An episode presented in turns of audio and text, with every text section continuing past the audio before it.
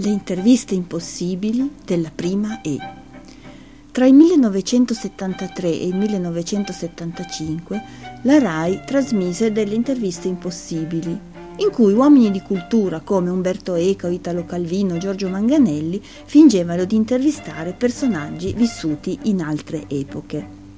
Le interviste, esilaranti e dissacranti parodie, ebbero un grande successo, vennero riprese e imitate nel corso dei decenni.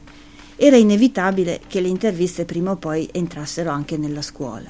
In un primo tempo, come letture divertenti, destinate magari ad alleggerire il peso di un argomento serio e impegnativo. Insomma, qualcosa da leggere negli ultimi dieci minuti di una lunga mattinata di lezione.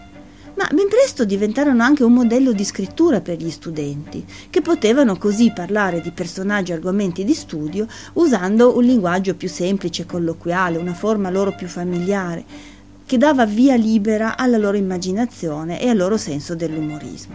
Infine, grazie alle possibilità offerte dalle nuove tecnologie, oggi le interviste impossibili non solo si ascoltano, si leggono, si scrivono, ma si realizzano e anche molto facilmente in forma di registrazione audio o video.